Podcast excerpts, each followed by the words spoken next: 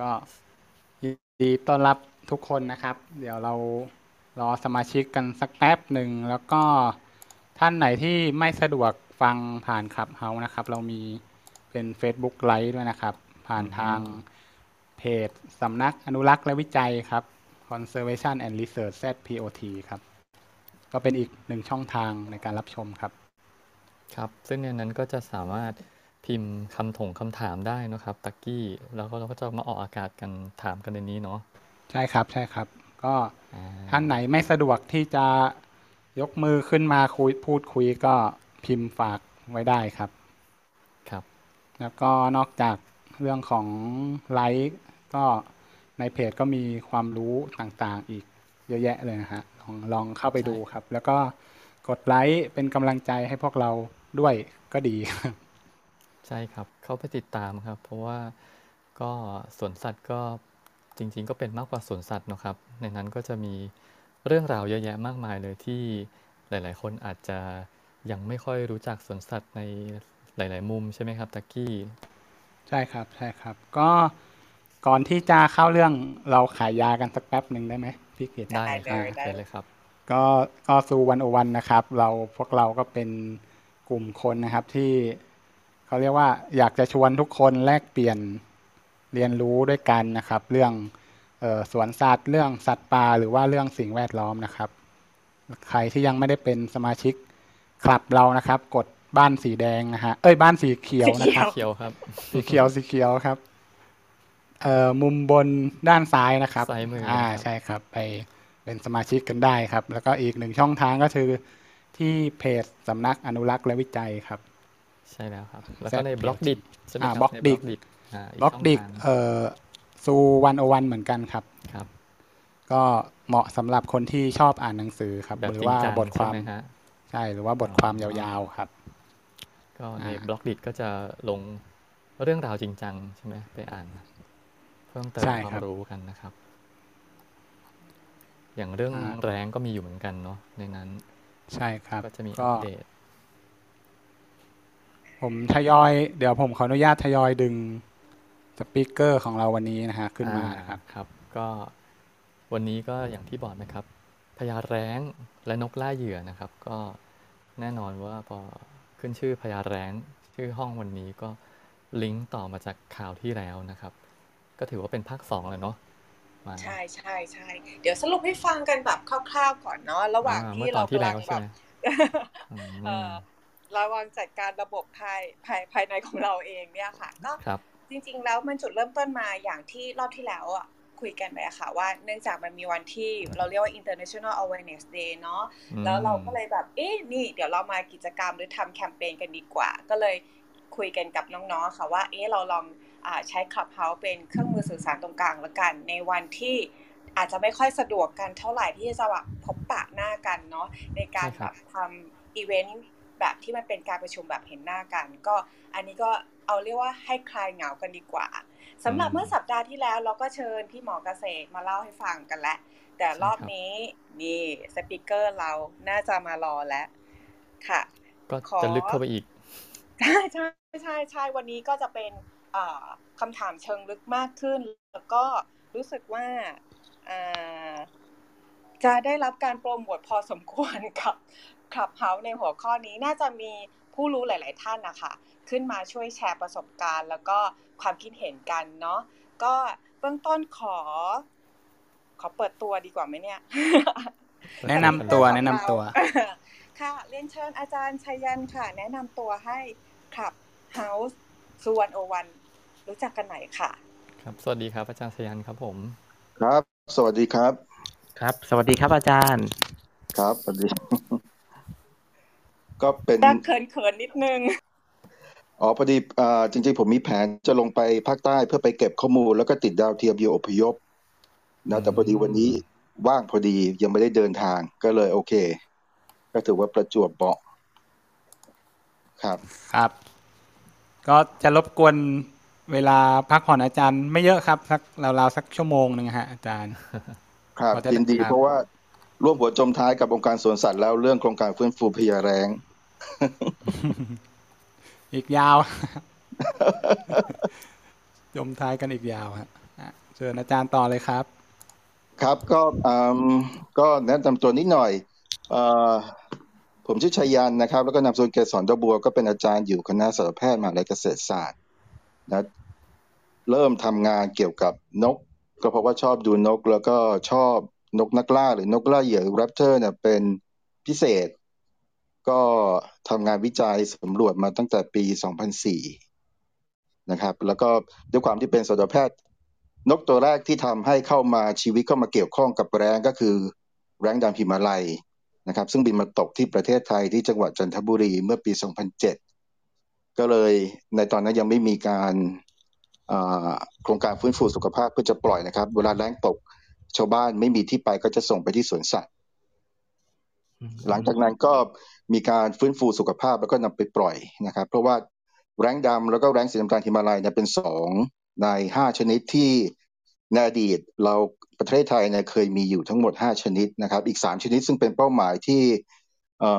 หลายหน่วยงาน โดยเฉพาะตัวหลักก็คือองค์การสวนสัตว์ที่จะ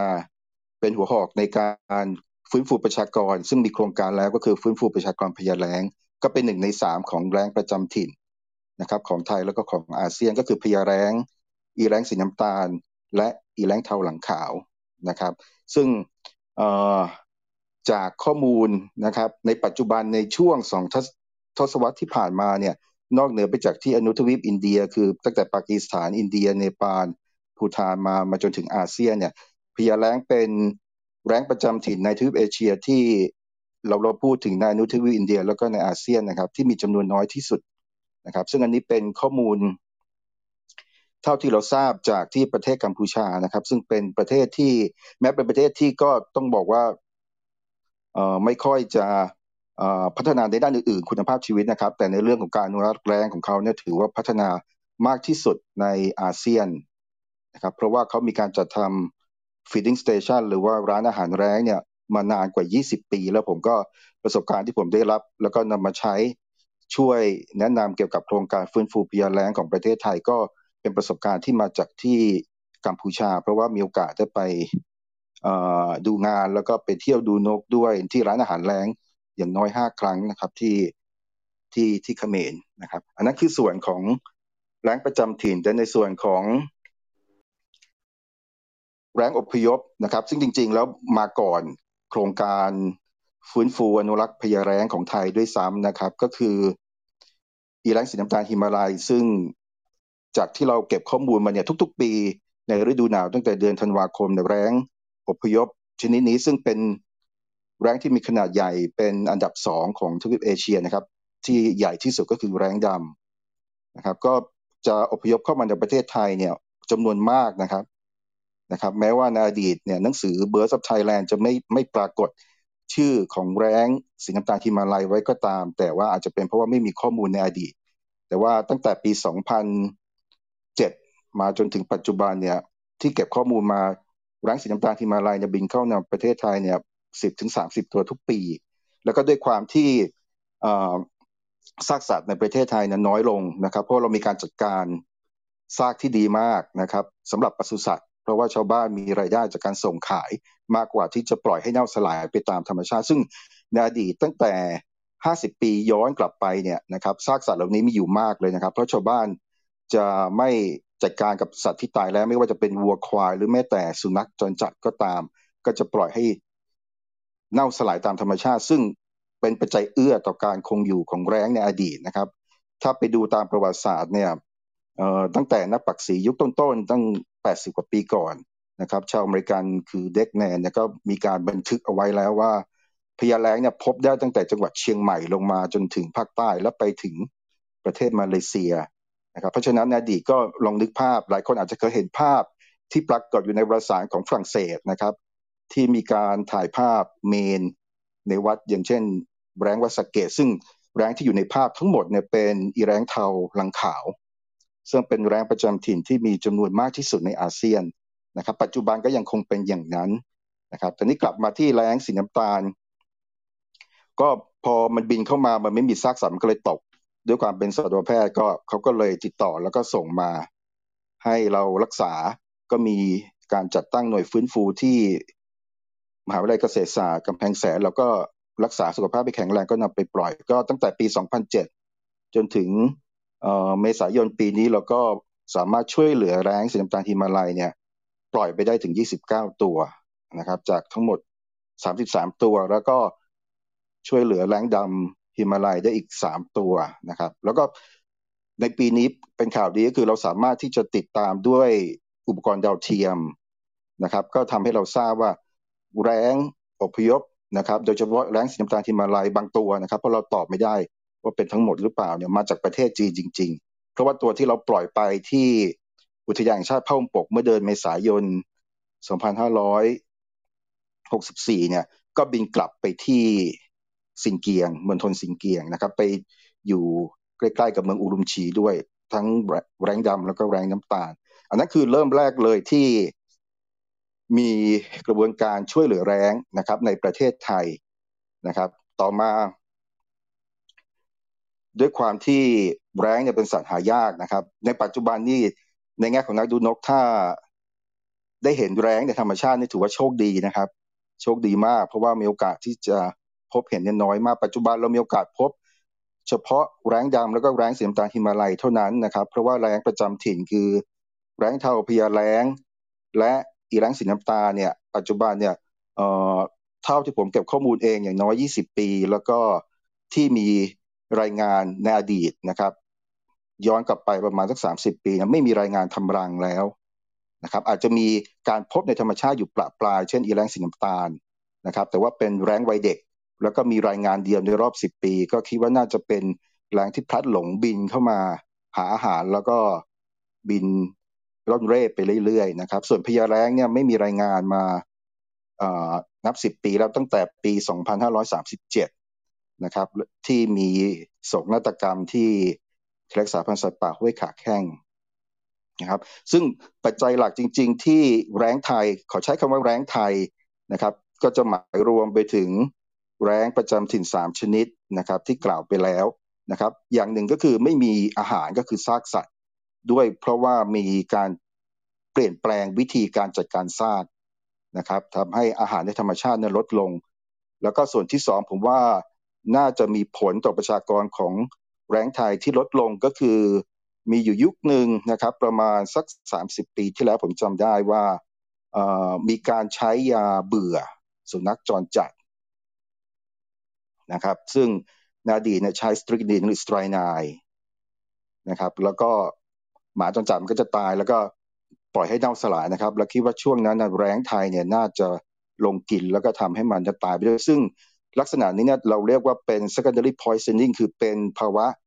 พิษนะครับ ที่ไม่จงใจคือจริง ๆ เขาต้องการจะเบื่อหมา แต่ว่าด้วยความที่หมามันตายแล้วซากมันไม่ถูกจำกัดกำจัดออกไปนะครับแรงก็ลงไปกิน แล้วก็ปัญหา secondary poison เนี่ยก็กำลังเป็นปัญหาใหญ่ให้กับประชากรพยาแรงที่กัมพูชานะครับ เพราะฉะนั้นอันนี้อีกเป็นอีกเหตุหนึ่งที่ทำให้แรงไทยเนี่ยหายไปจากประเทศไทย นะครับ แล้วก็ปัจจุบันประเทศที่ยังมีรายงานอยู่ในอาเซียนก็คือที่เบียนมานะครับลาวนะครับ และก็กัมพูชา แต่ว่าประเทศที่มีข้อมูลหนาแน่นแล้วก็ยังคงบอกกับเราว่าสถานการณ์ของพยาแล้งในอาเซียนก็น่ากังวลนะครับ เพราะฉะนั้นการฟื้นฟูพยาแล้งที่เรากำลังทำอยู่ในประเทศไทยเนี่ยไม่เฉพาะจะเป็นการตอบโจทย์ที่จะดึงพยาแล้งซึ่งเป็น สัตว์ป่าคุ้มครองของไทยเนี่ยกลับมานะครับในธรรมชาติจริง ๆ แล้วก็เป็นทางหนึ่งที่จะอาจจะช่วยพยุงประชากรของพญาแรงในอาเซียนด้วยนะครับเพราะว่าจากข้อมูลการสำรวจประชากรของพญาแรงนะครับ ตามร้านอาหารแรงหรือว่าหนังสือบางเล่มอาจจะใช้คำว่าพัตคารแรงนะครับ ภาษาวิชาการก็คือ feeding station ก็ด้วยความที่อาหารมันน้อย นักอนุรักษ์ก็คัดเลือกซากสัตว์จะเป็นวัวเป็นควาย นะครับแล้วก็เอาไปวางตามจุดที่ปลอดภัย ให้แรงเนี่ยมีอาหารกินได้เป็นประจำที่กัมพูชาเนี่ยมีการจัดทำร้านอาหารแรงเนี่ยโดย Wildlife Conservation Society เนี่ยมามากกว่า 20 ปีนะครับจากประชากรที่เขามีการสำรวจนะครับจากร้านอาหารแรง7 แห่งนะครับปัจจุบัน 5 ปีที่ผ่านมาเนี่ยเหลืออยู่ 5 แห่งก็ด้วยข้อจำกัดเรื่องงบประมาณนะครับประชากรของพญาแล้งเนี่ยลดลงเรื่อยๆ ทั้งที่มีอาหารจาก feeding station แล้วก็จากการสืบค้นก็เป็นเพราะว่าชาวบ้านของเขาเอง ซึ่งก็มีความขัดสนเรื่องเศรษฐฐานะนะครับ ก็มีการวางยาเบื่อนะครับ ใช้ยาฆ่าแมลงยาฆ่าแมลงที่มีที่ซื้อขายตามตลาดได้ง่ายมากนะครับในประเทศไทยก็เป็นเช่นนั้น แล้วก็ไปวางยาเบื่อไว้ตามแหล่งน้ำในประเทศกัมพูชา ซึ่ง แหล่งน้ำเหล่านี้เป็นบ่อน้ำที่อยู่ในป่าเต็งรัง ซึ่งเป็นป่าที่ราบต่ำภาษาเขมรเขาจะเรียกตรอเปียงนะครับ เพราะฉะนั้นเป็นแหล่งรวบรวมของสัตว์ป่าหายากมากของเขมร Giant Eye Bees White Shoulder Eye Bees ละองละมั่งพันธุ์ siamensisรวมทั้งแร้งทั้งสามชนิด หลังจากที่กินซากตามร้านอาหารแร้งก็จะบินมากินน้ำที่ตรอเปียงเหล่านี้ แล้วปรากฏว่าพอเจอซากสัตว์ที่มีการโรยยาเบื่อไว้ ไปแล้วก็ตายนะครับ ก็ ล่าสุดเท่าที่ผมมีข้อมูล ซึ่งทางเพื่อนที่เขมรส่งมาให้เป็นการสำรวจประชากรพญาแรงนะครับ ทั่วประเทศจากร้านอาหารแรงสี่แห่งเนี่ยพญาแรงเนี่ยเหลืออยู่ 16 ตัวเท่านั้นทั่วประเทศกัมพูชา จากเดิมนะครับ10 ปีขึ้นย้อนขึ้นไปเนี่ยมีประชากรอยู่อย่างน้อยเนี่ย40 ตัว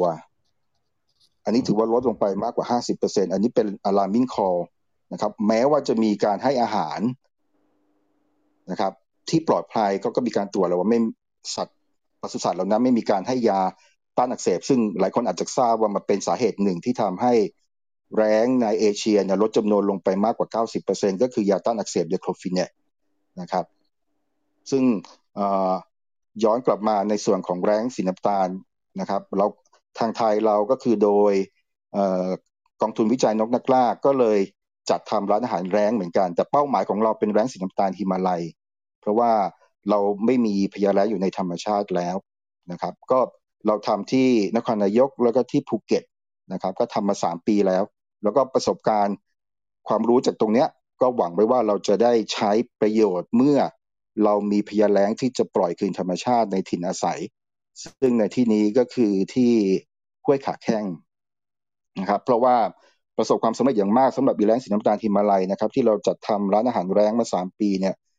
นะครับ ก็มีแรงลงมากินซากนะครับ แล้วก็ลดโอกาสที่แรงจะขาดอาหารแล้วก็ตกนะครับ ก็ไม่ต้องรอให้คนช่วยให้กรมอุทยาน ไปรับมาจากชาวบ้านแล้วก็มาส่งให้ที่หน่วยฟื้นฟูนกไล่เหยื่อที่เกษตร ฟื้นฟูเราไปปล่อยก็คือ เป็นการแก้ปัญหาเชิงรุก อันนี้คือส่วนที่เราทำแล้วก็คาดหวังว่าต่อไปเมื่อโครงการฟื้นฟูประชากรพยาแล้งสำเร็จเรามีลูกพยาแล้งเราก็จะได้ใช้ การจัดทำร้านอาหารแล้งเนี่ยเป็นแหล่งอาหารเสริมนะครับเพราะว่าพยาแล้งในแง่ของสรีรวิทยาของเขาจากข้อมูลของนักวิจัยที่เขมรเนี่ยก็ค่อนข้างน่าห่วงนะครับ เพราะว่าดรมาตินกิลเบิร์ตซึ่งก็เป็นสัตวแพทย์เหมือนกันก็รู้จักกันเนี่ยเขาเท่าที่เขาเก็บข้อมูลเนี่ยข้อจำกัดอีกอย่างหนึ่งที่ทำให้พยาแร้งเนี่ยเสี่ยงต่อการสูญพันธุ์ก็เพราะว่ามันจะวางไข่แล้วก็มีลูกได้ทุกสองปี ซึ่งอันนี้อาจจะเป็นเพราะอาหารที่ไม่สมบูรณ์นะครับ มันไม่สามารถที่จะวางไข่ได้ทุกปีนะครับ แล้วก็อัตราการรอดชีวิตของมันเนี่ยน้อยนะครับ เมื่อเทียบกับนกนักล่าหรือว่าเหยี่ยวขนาดเล็กกว่า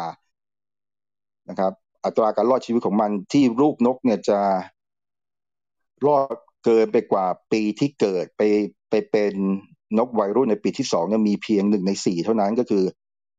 ลูกนกสี่ตัวเนี่ยมีหนึ่งตัวเท่านั้นที่รอด อันนี้เป็นข้อมูลจากประเทศอินเดีย ก็ยิ่งทำให้อัตราการรอดชีวิตเนี่ยต่ำนะครับ ซึ่งข้อมูลตรงนี้ก็ไปสอดคล้องกับข้อมูลที่เราได้จากเขมรนะครับ ที่เขามีการสำรวจประชากร ทุกปีนะครับที่ร้านอาหารแรงเพราะฉะนั้นจะเห็นว่าการจัดทำ feeding station เนี่ยไม่เฉพาะเป็นแหล่งอาหารเสริมให้กับแรงที่เราต้องการจะฟื้นฟู มันยังเป็นวิธีที่เราจะใช้ในการสำรวจประชากรก็คือ population census ได้ด้วยนะครับถ้าเราเก็บข้อมูลอย่างต่อเนื่องเราสามารถเห็น population trend การเปลี่ยนแปลงของประชากรจะเพิ่มขึ้นลดลงอย่างที่ ตอนนี้ที่เป็นข้อกังวลอย่างมากของที่กัมพูชาก็คือประชากรเพียแรงเนี่ยลดลง แม้ว่าจะมีการจัดทำ feeding station ก็ตาม แล้วก็ที่น่ากังวลก็คือโดยปกติเวลาเขาสำรวจประชากรแรงตามร้านอาหารแรงเนี่ย นะครับเขาจะเก็บข้อมูลอย่างน้อย 2 เดือน ก็คือเดือนมิถุนายน แล้วก็เดือนธันวาคม มิถุนายมิถุนายนเนี่ยจะเป็นช่วงปลายของฤดูผสมพันธุ์ของแรงนะครับ ก็จะมีลูกนกที่โตแล้วก็บินออกจากกลางได้ เพราะฉะนั้นจำนวนอของเซนซัสก็จะกระโดดขึ้นมาหน่อย ขยับขึ้นมานิดนึง แต่ว่าจำนวนที่แท้จริงอะจะไปประเมินกันที่เดือนธันวาคม เพราะว่าเป็นช่วงฤดูหนาว ที่ลูกนกนะครับ เมื่อออกจากรังแล้วนะครับ อาจจะต้องเริ่มหาอาหารเอง ปรากฏว่าข้อมูล 3 ปีย้อนไปตั้งแต่ปี 2019 2018 2015 นะครับ เดือนมิถุนายนนะครับรูปพยาแรงเนี่ยมี 1 ตัว 2 ตัว แต่ปรากฏว่าพอเดือนธันวาคมนะครับ เพราะว่าในพยาแรงเนี่ยเราสามารถจำแนกเพศแล้วก็อายุได้นะครับ อย่างเพศเราก็ดูที่สีของม่านตา ปรากฏว่าในเดือนธันวาคมเนี่ย ลูกพยาแรงหายไปหมด ไม่พบที่ร้านอาหารแรงซึ่งในแง่พลวัตของประชากรอันนี้ไม่ใช่ข่าวดีเลย นั่นแสดงว่ามีปัจจัยอะไรบางอย่างที่เป็นปัจจัยลบทำให้อัตราการรอดชีวิตของลูกพยาแรงจากที่เริ่มออกจากกลางในเดือนมิถุนายนเนี่ยไม่สามารถมีชีวิตอยู่ต่อไปจนถึงเดือนธันวาคมได้ เพราะฉะนั้นอันนี้ก็เป็นเหตุหนึ่งที่ทำให้ประชากรทั้งหมดนะครับ ทั่วประเทศกัมพูชาที่เรามีข้อมูลอยู่เนี่ยเหลืออยู่ที่ 16 ตัวพอดีผมยังไม่ได้ข้อมูลของปี 2020 นะครับ ซึ่งเพื่อนผมเขาจะส่งให้ผมทุกปี แล้วก็ด้วยด้วยโควิดด้วยก็เลยยังไม่ได้ข้อมูลล่าสุดกลับมานะครับ แต่ว่าจนถึงปี 2019 เนี่ยก็ถือว่าเป็น alarming call อย่างมากที่ประชากรเพียแล้งเนี่ยลดลงนะซึ่งในอาเซียนเนี่ยกัมพูชามีกระบวนการนะครับในการสำรวจและอนุรักษ์พยาแล้งต้องพูดว่าดีที่สุดในอาเซียนนะครับ นะครับในพม่าเองหรือเมียนมาเนี่ยยังไม่มีโครงการเนี่ยเป็นทางการ ก็มีของประเทศไทยเนี่ยที่เรามีการริเริ่มมาอย่างน้อยสองถึงสามปีนะครับที่คิดว่าจะมีกระบวนการในการจับคู่นะครับพ่อแม่พันธุ์จากสวนสัตว์แล้วก็อีกตัวหนึ่งที่สถานีพอเลี้ยงสัตว์ป่าห้วยขาแข้งนะครับ ซึ่งเป็นความหวังเพราะว่าเป็นแม่สาวมากๆนะแล้วก็สุขภาพแข็งแรง เพราะฉะนั้น ความหวังที่เราจะฟื้นฟูประชากรพยาแรงเนี่ยต้องบอกว่าไม่ไม่สวยหรูหรือไม่ มีความเป็นไปได้ไม่มากเท่ากับกระเรียนนะครับ ก็ด้วยความทั้งสรีระพฤติกรรมการผสมพันธุ์นะครับนะมีมีความท้าทายอย่างมากนะครับ ในส่วนของเรื่องอาหารอันนั้นไม่ค่อยน่ากังวล เพราะว่าเราสามารถจะทำร้านอาหารได้แต่ปัญหาหลักของเราตอนนี้คือเรายังไม่มีลูกนกที่จะเลี้ยงดูให้โตขึ้น แล้วก็ปรับพฤติกรรมเพื่อจะปล่อยคืนธรรมชาติ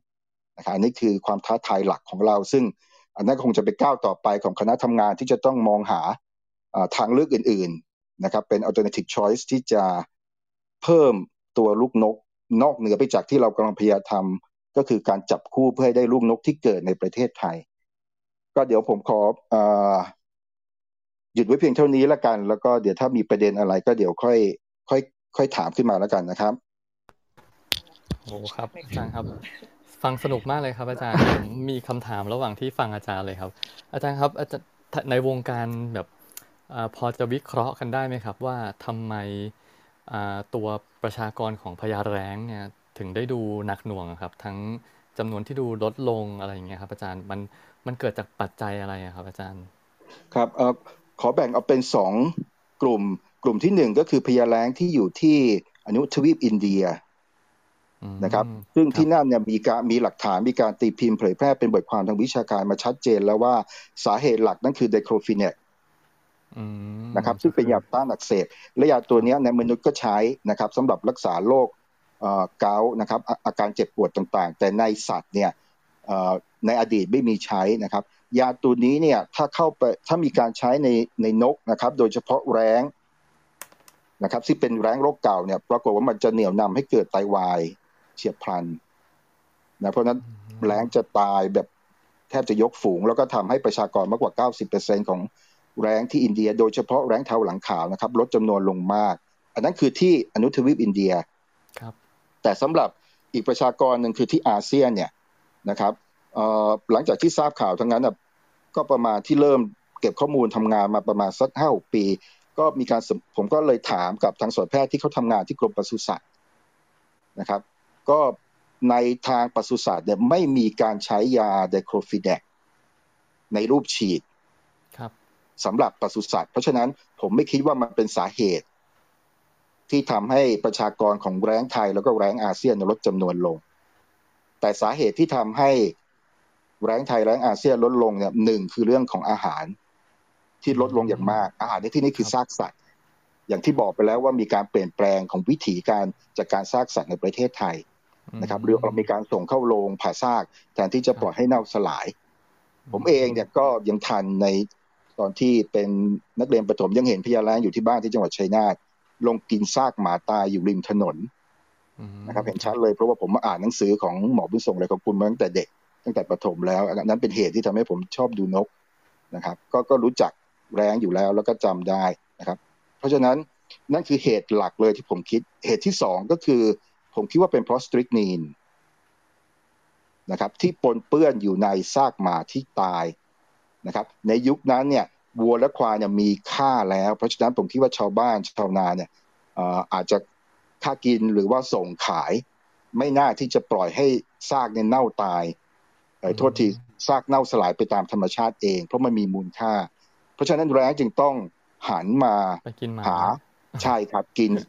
หมาตายแทนนะครับ อันนั้นคือในยุคประมาณสัก 40 ปีที่แล้ว เพราะว่าแรงไทยเนี่ยทุกชนิดนะครับ ถือว่าเป็น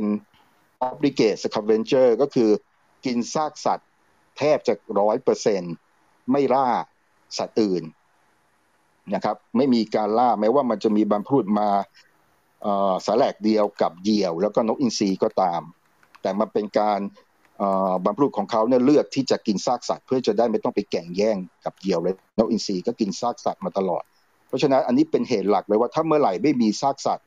อาหารของแร้งหมดก็จะส่งผลต่อประชากร เพราะฉะนั้นสาเหตุที่ทำให้ประชากรของแร้งเนี่ยลดลงอย่างที่แบ่งออกเป็นสองกลุ่มเนี่ยผมมองว่าต่างกันนะครับ แต่ว่าความท้าทายของเรานะครับ ก็คือปัจจุบันเนี่ยในประเทศเราไม่มีหลงเหลืออยู่แล้วในธรรมชาติ เรามีอยู่เฉพาะในการเพาะเลี้ยงเท่านั้นนะครับแล้วก็สำหรับพญาแล้งเนี่ยอย่างที่บอกไปก็คือ ด้วยความมันเป็นสัตว์ขนาดใหญ่ ซึ่งนกขนาดใหญ่เนี่ยเมื่อเทียบกับนกขนาดเล็กเนี่ยรูปแบบนะครับของสรีระในการสืบพันธุ์ก็จะต่างกัน นกเล็ก พวกนกเกาะคอนนกนักร้องพวกแพสซีลีนนะครับ พวกนี้จะวางไข่หลายหลายฟองในหนึ่งครั้งใช่ไหมครับ ที่เราเรียกว่าคลัชนะครับอาจจะ2ถึง5ใบนะครับเพราะฉะนั้นโอกาสรอดนะครับที่จะมีลูกนกในแต่ละปีเนี่ยแม้ว่าจะสูญเสียไป 50%ก็จะมีลูกนก 1 ตัว 2 ตัว หรือถ้าอาหารสมบูรณ์ดีไม่มีการล่าจากสัตว์หรือจากคนก็อาจจะรอด 3 ตัวต่อปี แต่แรงเนี่ยเพียแรงเนี่ยวางไข่หนึ่งใบเท่านั้นต่อหนึ่ง breeding cycle คือหนึ่งรอบของการผสมพันธุ์ปีใช่ไหมครับที่อาจารย์บอก ใช่ครับ อันนั้นคือข้อมูลที่คอมเมนต์นะครับนะเพราะฉะนั้น อันนี้ก็เป็นข้อจำกัดที่ทำให้การรีครูดของประชากรในธรรมชาติเนี่ยน้อยมาก บวกกับอัตราการตายของลูกนกหลังจากที่ออกมาจากกลางแล้วนะครับ ก็มีอยู่สูงที่บอกไปแล้วว่าอัตราความสำเร็จของพยาแรงที่จะรอดไปจนถึงปีที่สองเนี่ยมีเพียง 25%หรือหนึ่งในสี่เท่านั้น อันนี้เป็นข้อมูลจากประเทศอินเดียนะครับ ยังไม่มีการศึกษาอย่างละเอียดในแง่นี้ในอาเซียนเลยนะครับครับอาจารย์ เดี๋ยวขอขอนึงอีกหนึ่งคำถามของอาจารย์พอดีทำงานร่วมมากับอาจารย์หลายรอบแล้ว แต่ว่ายังไม่เคยถามอาจารย์เลยครับ ผม อาจารย์ครับ เมื่อกี้เราถามคำถามเครียดไปแล้วผมถามเลยว่า อาจารย์อาจารย์ทำไมถึงชอบพญาแรงอะครับ ผม หรือทำไมถึงมีความรักกับนกชนิดนี้ในกลุ่มนกนี้ครับ อาจารย์เขาว่าสองคนโยนตามช่องมันก็มองไม่เหมือนกันใช่ไหม ผมว่าก็ตามชื่อเลยนะ เพราะว่าชื่อของพญาแรงเนี่ยสื่อถึงพฤติกรรมของการจัดจัดลำดับตามสังคมของแรงไทยได้ดีมาก ๆ ผมเนี่ยไปมีโอกาสนะครับก็โชคดีไปดูร้านอาหารแรงที่กัมพูชาเนี่ยห้าครั้งนะครับ จากเจ็ดแห่งเนี่ยผมไปดูสามที่ที่จังหวัดสตึงเตรงซึ่งอยู่ติดกับชายแดนลาวนะครับ ที่ป่าอนุรักษ์เสียมปังซึ่งดีมากๆนะ มีแรงเนี่ยเจ็ดสิบกว่าตัว แล้วก็นกหายากระดับโลกก็อยู่ที่นั่น แล้วก็มีอีกสองจุดที่จังหวัดพระวิหารหรือคนเขมรเขาจะออกเสียงเปรี่ยววิเหียนะครับ แต่ว่าคนไทยลิ้นไทยก็ออกว่าพระวิหารอีกสองที่นะครับ ในทุกทุกที่เนี่ยเวลาที่มีซากสัตว์ ซึ่งในที่นี้ก็คือชาวบ้าน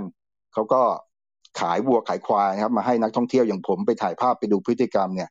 นะครับ ก็เอาซากวัวซากควายไปลงเนี่ยพญาแล้งจะเป็นตัวแรกที่ลง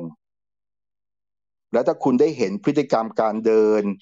นะครับ การที่จะเข้าหาสร้างเนี่ย คุณจะเห็นว่าพญาแล้งเนี่ย ตั้งชื่อได้สมกับพฤติกรรมของมันมากคือความเป็นพญามันเวลาเดิน เวลาหันมองนะครับ มันจะมีความสง่างามนะครับ แล้วก็ด้วยลำดับทางสังคมเนี่ยมันข่มอีแรงเทาหลังขาว มีวิดีโออยู่นะครับ อยู่ในเพจThai Raptor Group ลองไปค้นดูผมโพสต์เอาไว้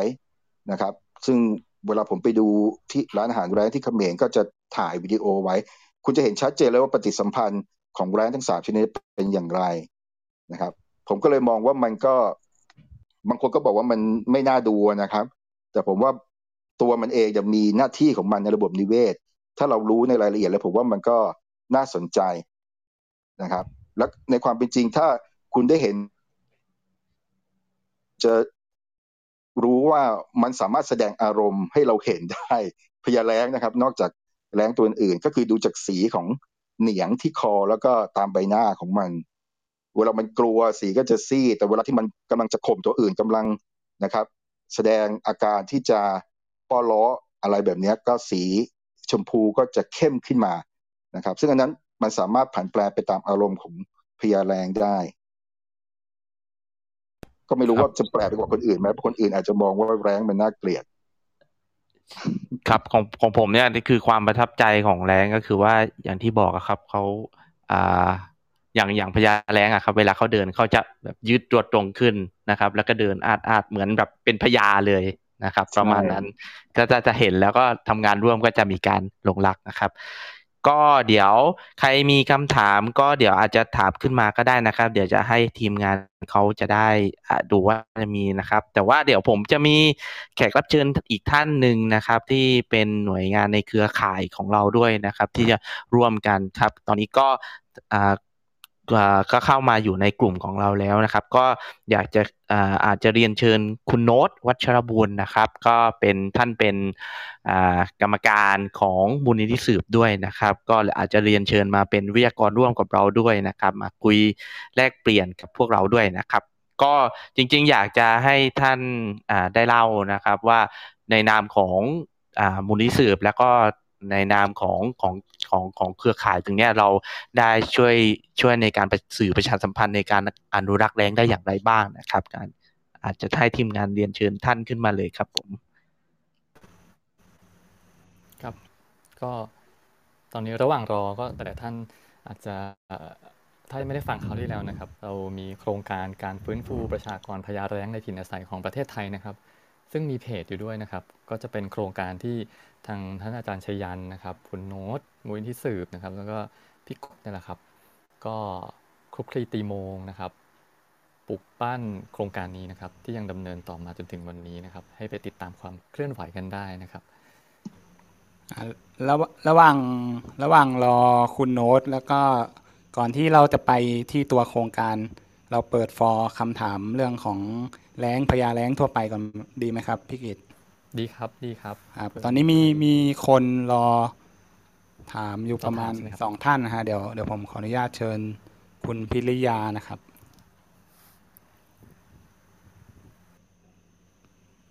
เชิญคุณพิริยาครับ มีคำถามอะไรฝากถึงอาจารย์ครับ ครับ ก็อยากทราบว่าอ่าร้านอาหารแร้งเนี่ยคือมันเป็นโมเดลที่สำคัญในการอนุรักษ์แร้ง จริงหรือเปล่าครับอาจารย์ ครับ ก็การจัดทำ feeding station หรือร้านอาหารแร้งเนี่ยต้องบอกว่าเป็นแนวทางอนุรักษ์สำหรับแร้งนะครับ ด้วยความที่มันเป็น scavenger เนี่ยหลักเลยนะครับ ไม่ว่าจะเป็นที่ยุโรปนะครับ ที่แอฟริกา ซึ่งจริงๆแอฟริกาเนี่ยเป็นต้นแบบของการจัดทำ feeding station เนี่ยก็มีการใช้ร้านอาหารแร้งเนี่ยเป็นหลักนะครับ หลักการของการให้อาหารสัตว์ป่าตรงนี้หลายคนอาจจะมีคำถามนะครับ เพราะว่าโดยทั่วไปผมก็เห็นด้วยว่าไม่ควรที่จะมีการให้อาหารสัตว์ป่านะครับ เพราะว่ามันอาจจะมีการเปลี่ยนพฤติกรรม แต่มันจะมีบริบทของชนิดพันธุ์ที่อาจจะมีความจำเป็นในบางกรณี อย่างในกรณีของแร้งเนี่ยมีความจำเป็นนะครับ แล้วก็มีรายงานมีการศึกษารวมทั้งประสบการณ์ตรงที่ผมจะทำร้านอาหารแรงที่นครนายก และที่ภูเก็ตนะครับก็สามารถยืนยันได้ว่าการให้อาหารซึ่งมีการตรวจสอบแล้วว่าปลอดจากยาเดโครฟินเนกนะครับไม่เปลี่ยนพฤติกรรมของแรงสีน้ำตาลหิมาลัยที่เข้ามาในประเทศไทย เมื่อถึงเวลาที่แร้งเหล่านี้นะครับลงกินซากที่บนภูเขาที่จังหวัดภูเก็ตนะครับเมื่อปลายปีที่แล้วจนถึงประมาณเดือนกุมภาพันธ์เนี่ยเมื่อถึงเวลาที่จะต้องอบพยพกลับ นกอพยพเนี่ยมันมีสัญชาติญาณนะครับ มีลักษณะเป็นนาฬิกาชีวิตที่ฝังอยู่ในสมองของมันนะครับ เมื่อถึงเวลาอย่างเช่นตอนนี้เดือนกันยายนตุลาคมเนี่ยเหยื่ออพยพกว่าแสนตัวเนี่ยกำลังอพยพลงมาเลยนะครับกำลังผ่านภาคใต้เขาเรดาร์เขาดินสอนะครับ เมื่อถึงเวลาเขาจะต้องอพยพ อันนี้เป็นสัญชาตญาณของเขา แรงก็เช่นกัน ปรากฏว่าที่เราทำมาสามปีเนี่ยนะครับ ตั้งแต่ปี 2019 นะครับ เมื่อถึงต้นเดือนมีนาคม แม้เราจะให้อาหารอยู่แทบทุกวัน ซึ่งแรงก็คุ้นเคยนะครับ เพราะเราจะให้อาหารซึ่งเป็นขาหมูบ้าง เป็นซากแพะบ้างนะครับ เป็นกระดูกวัวบ้างนะครับ ตั้งแต่เดือนธันวาคม เพราะฉะนั้นถ้าเรามีสมมติฐานที่ว่าการให้อาหารเนี่ยน่าที่จะเปลี่ยนพฤติกรรมของแรงนะครับ จากที่มีอาหารกินอยู่ตลอด มันจะไม่อพยพหรือเปล่า มันจะติดที่ไหมมันจะเปลี่ยนไปเปลี่ยนพฤติกรรมการ เดินทางย้ายถิ่นหรือเปล่า ปรากฏว่าพอถึงต้นเดือนมีนาคม ทั้งสามปีแรงทุกตัวบินกลับไปหมด ไม่อยู่ต่อนะครับ เพราะฉะนั้นตรงเนี้ยอันนี้คือประสประสบการณ์ตรงที่เราทำงานในประเทศไทยเลย ไม่ต้องไปอ้างอิงจากที่อื่นนะครับ ว่าการให้ให้อาหารเนี่ยก็คือป้องกันให้แรงเนี่ยขาดอาหารมันไม่ต้องตก ไม่ต้องมาบาดเจ็บหรือเสี่ยงต่อตาย แล้วเราก็ค่อยรักษามันแล้วก็ไปปล่อย ก็จัดทำร้านอาหารให้มันเลย นะครับ ซึ่งในต่างประเทศก็ทำมานานแล้วทำมาก่อน 30-40 ปี และปัจจุบันก็ยังทำอยู่ โดยเฉพาะที่ยุโรปนะครับที่มีโครงการพยายามที่จะฟื้นฟูประชากรของแรงอียิปต์แรงคราวหรือแรงที่เรียกว่าอลามกาเออร์นะครับ ซึ่งในบางพื้นที่ในฝรั่งเศสหรือบางส่วนของสเปนเนี่ยก็สูญพันธุ์ไปแล้วเขาก็มีการเพาะแล้วก็ปล่อยคืนธรรมชาติ และจัดทำร้านอาหารแรงเป็นแหล่งอาหารเสริมให้ด้วย เห็นไหมครับ ไม่เฉพาะว่าเพาะแล้วปล่อยด้วยนะครับ ยังต้องจัดทำร้านอาหารแรงให้ เพราะฉะนั้นในส่วนของแรงเนี่ยนะครับถ้าโจทย์ของเราที่จะฟื้นฟูประชากรกลับมาในธรรมชาติที่เป็น Institute Conservation เนี่ยส่วนตัวยังคิดว่ามีความจำเป็นจะต้องทำ feeding station หรือมีการให้อาหารกับแรงเพื่อเป็นอาหารเสริมครับอ่าโอเคครับ โอเคไหมครับ คุณพิริยาครับ เคลียร์ครับ ครับ ขอบคุณมากครับ คุณพิริยาครับ ก็ท่านต่อไปนะครับ พี่อนุภาพนะครับ เชิญครับ มีมีคำถามฝากถึงอาจารย์ครับ อาจารย์จะกินน้ำก่อนไหมครับ อาจารย์อ๋อผมจิตอยู่ตัวเราไม่เป็นไรครับ ตามสะดวกครับโอเคครับ เชิญ เชิญพี่อนุภาพครับ เชิญครับ สวัสดีครับอาจารย์ผมผมมีสองคำถามครับ ที่นึกออกตอนนี้ก็คือ อย่างแรกครับ มัน next step ถัดไปครับว่า ในในมุมมองของอาจารย์นะครับ เราควรจะจับมือกับสถานีเพาะเลี้ยงกรมอุทยานแห่งชาติของกัมพูชาหรือว่าของทางอินเดียได้ไหมที่ที่จะพยายามปั๊มลูกของพญาแล้งให้ได้ครับ แล้วก็หรือว่าหรือว่าหรือว่ามันมีทางเลือกอะไรบ้างในในมุมมองของอาจารย์นะครับ แล้วก็ อีกคำถามหนึ่งคือถ้าถ้าฟังเท่าที่ฟังอาจารย์มาก็คือ โจทย์ของพญาแร้งในในโลกนี้ โดยเฉพาะประเทศไทยที่มีเหลืออยู่ห้าตัวเนี่ยครับมันมันเป็นโจทย์ไฟแนลข้อสอบปลายภาคที่มันค่อนข้างยากครับยากมากถ้าถ้าในมุมมองของอาจารย์นะครับ มันพญาแรงเหลือเวลาสำหรับประเทศไทยอีกสักเท่าไหร่ครับ ครับก็สำหรับคำถามข้อแรกก่อนนะครับปัจจุบันเนี่ยเรามีต้นทุนอยู่ห้าตัวนะครับแล้วก็ที่เป็นความหวังก็คือหนึ่งคู่ที่เราจะจับคู่ระหว่างตัวผู้ที่องค์การสวนสัตว์นะครับ แล้วก็เราจะก็มั่นหมายไว้แล้วแหละแต่ยังไม่ถึงเวลาส่งตัวเข้าหอสักที เพราะมีอุปสรรคทั้งโควิด ทั้งโรคลัมปีสกินที่เป็นโรคระบาดในในปศุสัตว์ แล้วก็อย่างที่คุณทราบข่าวว่าลามเข้าไปในวัวแดงด้วย เราก็เลยต้องชะลอการส่งตัวผู้ที่สวนสัตว์โคราชเนี่ยไปเข้าหอกับตัวเมียนะครับ ที่สถานีพ่อเลี้ยงสัตว์ป่าห้วยขาแข้งอันนั้นคือทางหนึ่งที่เรากำลังมีความพยายามที่จะเพาะพันธุ์จากพ่อพันธุ์แม่พันธุ์ที่เรามีอยู่นะครับ แต่ว่าอย่างที่บอกว่า breeding cycle รอบของการสืบพันธุ์ของพญาแร้งเนี่ยนานมากนะหนึ่งถึงสองปี เราไม่สามารถที่จะปั๊มลูกผลิตลูกออกมาได้นะครับ ในทุกปีเราคาดหวังว่าห้าปีแล้วเรายังเก่งนะครับ เราน่าจะมีความโชคดีที่จะได้ลูกถึงสองถึงสามตัว เพราะฉะนั้นเราจะต้องมีทางเลือกอื่น ซึ่งก็คุยกันในคณะทำงานว่ามีแหล่งของพญาแร้งที่อื่น ซึ่งไม่สามารถปล่อยคืนธรรมชาติได้ เพราะว่ามันผิดหลักการปล่อยของ IUCN ก็คือมีสวนสัตว์หนึ่งอยู่ที่ประเทศหนึ่งในยุโรปนะครับ เดี๋ยวให้ทางชานันเข้ามา บรีฟให้คุณทราบก็ได้ อันนั้นเป็นอีกทางเลือกหนึ่งแล้วเป็นทางเลือกที่ก็มีทางมีความหวังมากขึ้น เพราะว่านอกจากที่เราอาจจะได้ลูกพญาแร้งที่มาปรับพฤติกรรมและปล่อยในประเทศไทย เรายังอาจได้แหล่งพันธุกรรมใหม่นอกเหนือไปจาก 5 ตัวที่เรามีอยู่ ซึ่งอันนี้เป็นอีกข้อกังวลหนึ่งที่คณะทำงานกังวลว่าพญาแรงที่เรามีอยู่แม้ว่าจะมาจากพ่อแม่คนละสายนะครับ อันนี้มีการวิเคราะห์สาย วิวัฒนาการทาง DNA แล้วก็ตาม เราก็ยังกังวลเรื่องเลือดชิดหรือ inbreeding นะครับ แต่ถ้าเรามีความร่วมมือระหว่างรัฐต่อรัฐนะครับ คือประเทศไทยโดยมีตัวแทนก็คือกรมอุทยานแห่งชาติสัตว์ป่าและพันธุ์พืชซึ่งก็เป็นคณะทำงานของกรมการฟื้นฟูพญาแรงด้วยนะครับแล้วสามารถที่จะต่อสายได้รับความร่วมมือจากสวนสัตว์ที่เขามีการเพาะพันธุ์พญาแรงได้นะครับ อันนั้นก็เป็นอีกทางเลือกหนึ่งแต่นี้ในส่วนของเอเชียเองล่ะที่คุณเอ่ยถึงอินเดีย นะครับอินเดียเองยังไม่สามารถเพาะเลี้ยงพญาแรงได้นะครับแต่เขามีอยู่ในธรรมชาตินะครับเนปาลก็เช่นเดียวกันในอินเดียเนี่ยสามารถเพาะอีแรงเทาหลังขาวได้ แล้วก็ทยอยปล่อยออกไปหลายตัวแล้ว แต่ด้วยความที่สถานภาพของพญาแรงของโลกนะครับในระดับสากลเนี่ยคือใกล้สูญพันธุ์ขั้นวิกฤต เพราะฉะนั้นท่าทีในการที่เราจะไปขอแลกเปลี่ยน ใช้คำว่าแลกเปลี่ยนน่าจะ ดีกว่าก็คือเรามีสัตว์อะไรที่มีค่าแลกเปลี่ยนกับพญาแรงของเขาเนี่ยก็น่าจะมีโอกาสไม่มาก และจริง ๆนะครับ เราก็มีความพยายามพยาพยายามมาแล้วนะครับ หลายปีก่อน ก็มีการติดต่อไปทางคณะทำงานของทางกัมพูชานะครับ ในตอนนั้นเนี่ยน่าจะประมาณ8ถึง10 ปี ผมจำเป๊ะไม่ได้นะครับ ประชากรพญาแรงของเขาเนี่ยยังไม่ลดลงมาจนถึงระดับที่ต้องบอกว่าน่าห่วงนะครับ ที่ ปี 2019เหลือ 16 ตัวเนี่ยนะครับ เราก็มีความคิดว่าจะขอแลกเปลี่ยนได้ไหม เรามีเราองค์ละมั่งนะครับ หมายถึงองค์การสวนสัตว์นะครับ ซึ่งก็เป็นเลิศทางการเพาะเลี้ยงนะครับ แล้วรู้สึกว่าจะมีข้างห้าสี มีสัตว์ป่าหลายชนิดที่มีคุณค่าในแง่การอนุรักษ์ฟื้นฟูในธรรมชาติ และขอแลกเปลี่ยนกับทางพญาแร้งปรากฏว่าท่าทีของทางกัมพูชาเนี่ย ไม่ตอบรับแนวทางนี้ อันนี้พูดตรงๆเลยนะครับนะครับ ด้วยภาษาการทูต ก็แต่เราเข้าใจเขาว่าด้วยความที่สถานภาพของพญาแร้งของเขาเอง ก็ต้องบอกว่ามีแนวโน้มที่จะลดลงเรื่อยๆ เพราะฉะนั้น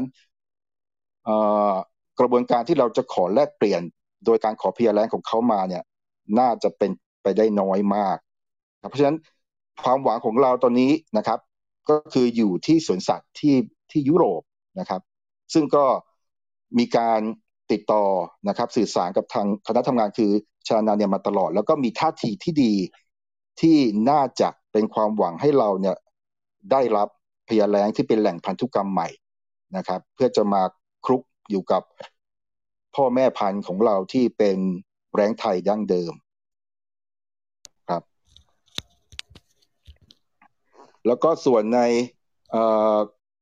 คำถามที่สองจริง ๆ ในคณะทำงานเนี่ยเรามีการประชุมกันแล้ว แล้วก็มีการร่างแผนแม่บทนะครับ แต่ว่ายังไม่เสร็จนะครับ เป็นแผนแม่บทของการฟื้นฟูประชากรพยาแรงในประเทศไทย จะเห็นว่าปัจจุบันเนี่ยโครงการฟื้นฟูประชากรพยาแรงในถิ่นอาศัย ในที่นี้คือเขตรักษาพันธุ์สัตว์ป่าห้วยขาแข้งเนี่ยเกิดขึ้นมาแล้วนะครับ แต่ด้วยความที่มีอุปสรรคอย่างที่บอกเรื่องโรคระบาดทำให้ทั้งในคนในสัตว์ทำให้เรายังไม่สามารถจับคู่มันได้จริง ๆนะครับ อันนี้เป็น ฐานหลักที่เราจะหวังว่าเราจะสามารถผลิตรูปพยาแรงขึ้นมาได้ เพราะฉะนั้นภายใน 5 ปีถึง 10 ปีเนี่ยอย่างที่แจ้งไปแล้วว่าเรามีความหวังว่าถ้าพ่อแม่พันธุ์ที่จับคู่กันนะครับ บวกกับความรู้ที่เรารู้ว่า breeding cycle ของมันนะคือ มีลูกทุก 2 ปี แต่ก็ไม่แน่นะครับ เพราะว่าสวนสัตว์ที่อิตาลีเนี่ยเขาสามารถเพาะลูกพญาแรงได้ทุกปีนะครับ อันนั้นผมว่าเป็นเพราะว่า พ่อแม่พันธุ์เนี่ยสุขภาพดี แล้วก็มีอาหารที่อุดมสมบูรณ์นะครับ ถ้าในกรณีของเราถ้าเกิดภายใน 5 ปี เราเราสามารถมีลูกพญาแรงนะครับสองถึงสามตัวนั้นผมถือว่าเรามีความสำเร็จในระยะสั้นในขั้นที่หนึ่งขั้นต่อไปก็คือ เราก็ต้องปรับพฤติกรรมของลูกพญาแรงเราจะไม่ปล่อยพ่อแม่พันธุ์นะครับนะครับพ่อแม่พันธุ์ก็คงต้องทำหน้าที่เป็น breeding stock ที่จะผลิตลูกพญาแรงแต่เราจะปรับพฤติกรรมของลูกพญาแรงเหล่านี้ ให้โตขึ้น เริ่มแรกอยู่ในกรงเริ่มกินซากสัตว์เอง แล้วก็มีการปรับพฤติกรรมให้คุ้นเคยกับซากสัตว์ที่จะอยู่ นอกกรงเพาะเลี้ยง ซึ่งมีการจัดสร้างไว้แล้วที่หน่วยพิทักษ์ป่าซับฟ้าผ่าในเขตรักษาพันธุ์สัตว์ป่าห้วยขาแข้ง อันนี้ก็เป็นการ acclimatization คือการปรับนะครับพฤติกรรมของลูกนกที่เกิดจากการเพาะเลี้ยงในกรงนะครับให้คุ้นเคยกับป่านะครับรอเวลา อายุ 2-3 ปี บินได้แข็งแรง เราก็จะติดดาวเทียม ซึ่งเราก็มีประสบการณ์แล้วจากการติดดาวเทียมอีแรงสีน้ำตาลหิมาลัยนะครับที่เราฟื้นฟูแล้วก็ปล่อยไป เราก็จะได้เรียนรู้ต่อไปเกี่ยวกับพฤติกรรมของมัน อันนี้คือความคาดหวังระยะสั้นถามว่าความยากที่สุดอยู่ที่ไหนที่คุณบอกว่าเป็นข้อสอบไฟแนลความยากที่สุดก็อยู่ที่ว่าเมื่อไหร่เราจะได้ไข่แล้วก็ได้ลูกพยาแรงจริง ๆ นั่นแหละ นะครับซึ่งตอนนี้เราก็ยังตอบไม่ได้นะครับ เพราะว่าพ่อแม่พันธุ์ยังไม่มีโอกาสได้มาเข้ามาจับคู่กันจริง ๆ ในกรงขนาดใหญ่นะครับที่ยาวถึงร้อยเมตรนะครับในป่าเต็งลังในที่ซัฟฟ้าผ่านะครับ เพราะฉะนั้นในระยะสั้นคือ 5 ปี ในระยะยาวคือ 10 ปีนะครับ ถ้าเราสามารถผลิตลูกนี้ได้ หรือว่าเราได้รับพยาแล้งตัวใหม่นะครับจากสวนสัตว์ที่ยุโรปที่ประเทศอิตาลี อันนั้นก็น่าจะเป็นอีกทางเลือกหนึ่งที่น่าจะเข้ามาเสริม นะครับพันธุกรรมแล้วก็เสริมนะครับความเป็นไปได้ที่เราน่าจะได้รูปพยาแรงเพิ่มมากขึ้น ก็เป็นอย่างที่คุณให้ความเห็นไว้คือโจทย์นี้ยากมากนะครับ จากที่ผ่านมาแล้วว่าพยาแรงเนี่ยมีความเซนซิทีฟหรือมีความไวต่อการเพาะพันธุ์อย่างมากถ้าอยู่ในกรงนะครับ ซึ่งปัจจุบันทางผู้เลี้ยงเขาก็ได้เรียนรู้มากขึ้น แล้วก็เราก็มีความก้าวหน้าอยู่บ้างที่เรา ได้ไข่ของพยาแรงที่สวนสัตว์โคราชมาสองใบ เพียงแต่ว่ามีเหตุไม่คาดหมายแล้วก็ทำให้เราต้องสูญเสียไข่ไปหนึ่งใบ และอีกใบหนึ่งเท่าที่ทราบก็คือไม่มีเชื้อ อันนั้นก็เป็นโจทย์ที่เราจะต้องแก้ไขต่อไปครับครับโหอาจารย์เล่าละเอียดยิบดีเลยนะครับเพลินมากเพลินมากอาจารย์ทีนี้เมื่อกี้สักครู่อาจารย์จะพูดถึงเรื่องของโครงการพยาแรง บ่อยๆมากๆเลยนะครับ เชื่อว่าหลายๆท่านน่าจะอยากจะทราบแล้วว่าโครงการที่ว่าเนี่ยตอนเนี้ยเป็นยังไงบ้างแล้วนะครับ แล้วก็ที่มาที่มาที่ไปเป็นยังไงนะครับ ตอนนี้ให้อาจารย์ชยันพักเหนื่อยสักครู่หนึ่งไปที่พี่กบนะครับคุณชัยนันต์นะครับช่วยเล่าเรื่องของโครงการตัวนี้ให้ฟังหน่อยนะครับว่าที่มาที่ไปเป็นที่มาที่ไปเป็นยังไงนะครับ แล้วก็ถึงวันนี้เนี่ยเป็นยังไงกันบ้างแล้วครับสำหรับโครงการนี้ครับพี่กบครับเชิญครับ ครับผมก็สวัสดีอีกรอบอีกรอบหนึ่งนะครับ ก็จริงผมก็ต่อจากอาจารย์ชยันนะครับ ก็จะเป็นผู้ดูแลเรื่องของรับผิดชอบของโครงการตรงนี้ก็อาจจะ มาเล่าถึงความคืบหน้านะครับ ว่าตอนนี้เราเดินหน้าไปถึงไหนแล้ว เราก้าวไปถึงไหนกันแล้วนะครับ จริงๆก็อย่างที่เคยเกริ่นเอาไว้แล้วว่าความโครงการนี้เราเกิดขึ้นมาจากความร่วมมือของหลักๆ เลยก็คือ 4 หน่วยงานด้วยกันก็คือองค์การสวนสัตว์นะครับ แล้วก็กรมกรมอุทยาน มหาลัยเกษตรนะครับ แล้วก็มูลนิธิสืบนะครับเสถียรนะครับ ที่เข้ามาร่วมในการดำเนินการตรงนี้นะครับ ก็แผนเราก็คือว่าเราจะมีการสร้างกรงขนาดใหญ่อยู่ในพื้นที่ ดั้งเดิมของเขาก็คือที่ห้วยขาแข้งนะครับ แล้วเราก็สำรวจพื้นที่เรียบร้อยแล้วนะครับ ก็คือเป็นพื้นที่ที่เหมาะสมก็คือบริเวณหน่วยซัฟ้าผ่านะครับ ที่ในห้วยขาแข้งนะครับ ตอนนี้ความคืบหน้าของโครงการนะครับ เราได้ดำเนินการสร้างกรงไปเสร็จเรียบร้อยแล้วนะครับ ซึ่งอย่างที่บอกว่ากรงก็คือมีขนาดใหญ่มากนะครับ สูง 20 นะครับ ซึ่งชึงเหมาะกับ ที่จะได้พยาแรงในการที่จะบินนะครับหรือปรับตัวสภาพนะครับ แล้วก็ตอนนี้เราเหลือยังขาดอยู่ที่ในเรื่องของระบบน้ำหรือเครื่องตกแต่งเฟอร์นิเจอร์ภายในนะครับ พวกขอนไม้บ่อน้ำต่างๆนะครับ ซึ่งเป็นเฟอร์นิเจอร์เล็กๆน้อยๆนะครับ ก็ก็อีกนิดเดียวก็จะพร้อมที่จะเป็นเรือนหอของทั้งคู่ของพญาแรงตัวผู้ของที่โคราช และก็พญาแรงตัวเมียที่ สถานีพ่อเลี้ยงสัตว์ป่าห้วยขาแข้งนะครับ ก็พอเราสร้างกรงเสร็จแล้ว ตอนนี้เราดำเนินการเสร็จแล้วก็ต่อไปนะครับ ก็จริง ๆ อย่างที่อาจารย์บอกว่าเนื่องจากว่าปัญหาเรื่องของโรคระบาดโควิด แล้วก็โรคระบาดในสัตว์ในที่ที่ระบาดมาตอนนี้ที่ที่ห้วยขาแข้งนะครับ ก็ทำให้การเลื่อนการขนย้ายจริง ๆ แผนเราวางเอาไว้ว่าจะย้ายหนึ่งเนี่ยย้ายตัวผู้จากโคราชนะช่วงเดือนสิงหานะครับ แต่ว่า แต่ว่าเกิดปัญหาก็เลยเลื่อนนะครับอาจจะที่วางกำหนดการใหม่ก็จะเป็นเดือนพฤศจิกานะครับ ซึ่งเราจะย้ายตัวผู้จาก สวนสัตว์นครราชสีมานะครับ ย้ายมาจับคู่กับตัวเมียที่สถานีเพาะเลี้ยงสัตว์ป่าห้วยขาแข้งนะครับ ซึ่งเราจะให้ทั้งคู่อยู่ที่นั่นประมาณหนึ่งเดือนนะครับ เพื่อให้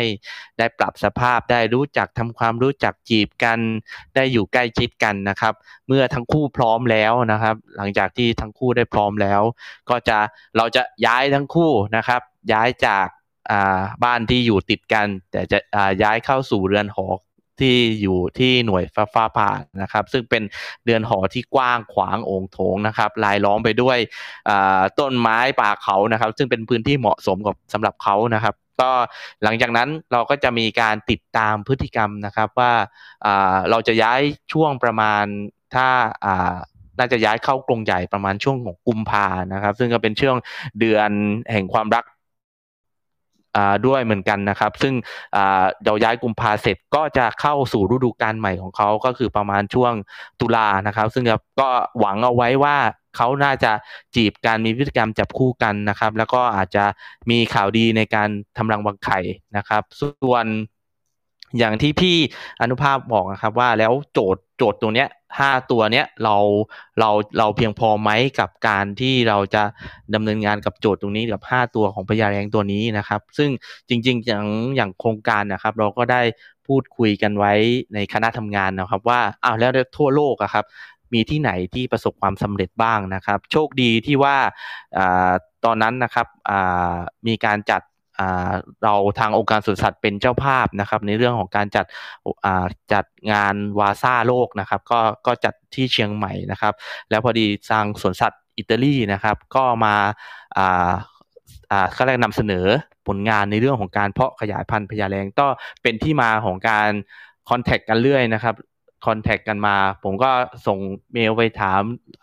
ต่างๆนะครับ ว่าเอ้ ประเทศไทยเราก็จะมีโครงการนี้เกิดขึ้นนะครับเขาก็ให้ความสนใจนะครับ แล้วเราก็คอนแทคกันเรื่อยมานะครับ ก็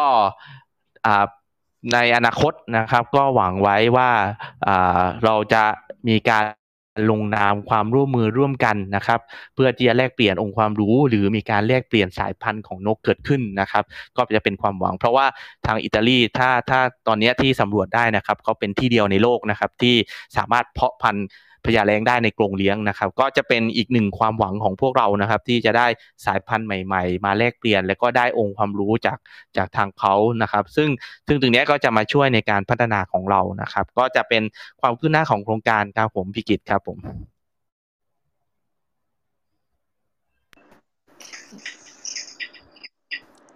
กำลังคิดว่าจะมีคำถามได้ไหมคะ เดี๋ยวเดี๋ยวให้พี่ตั๊กถามจากใน Facebook ก่อนดีกว่าค่ะ แล้วเดี๋ยวเดี๋ยวเราค่อยถามได้ครับเชิญครับอ่าโอเคครับ ก็จริงๆก็เป็นคำถามของคุณเบิร์ดแลนด์นะครับ ก็อย่างที่เออพี่กบแล้วก็อาจารย์ชยันบอกไว้นะครับ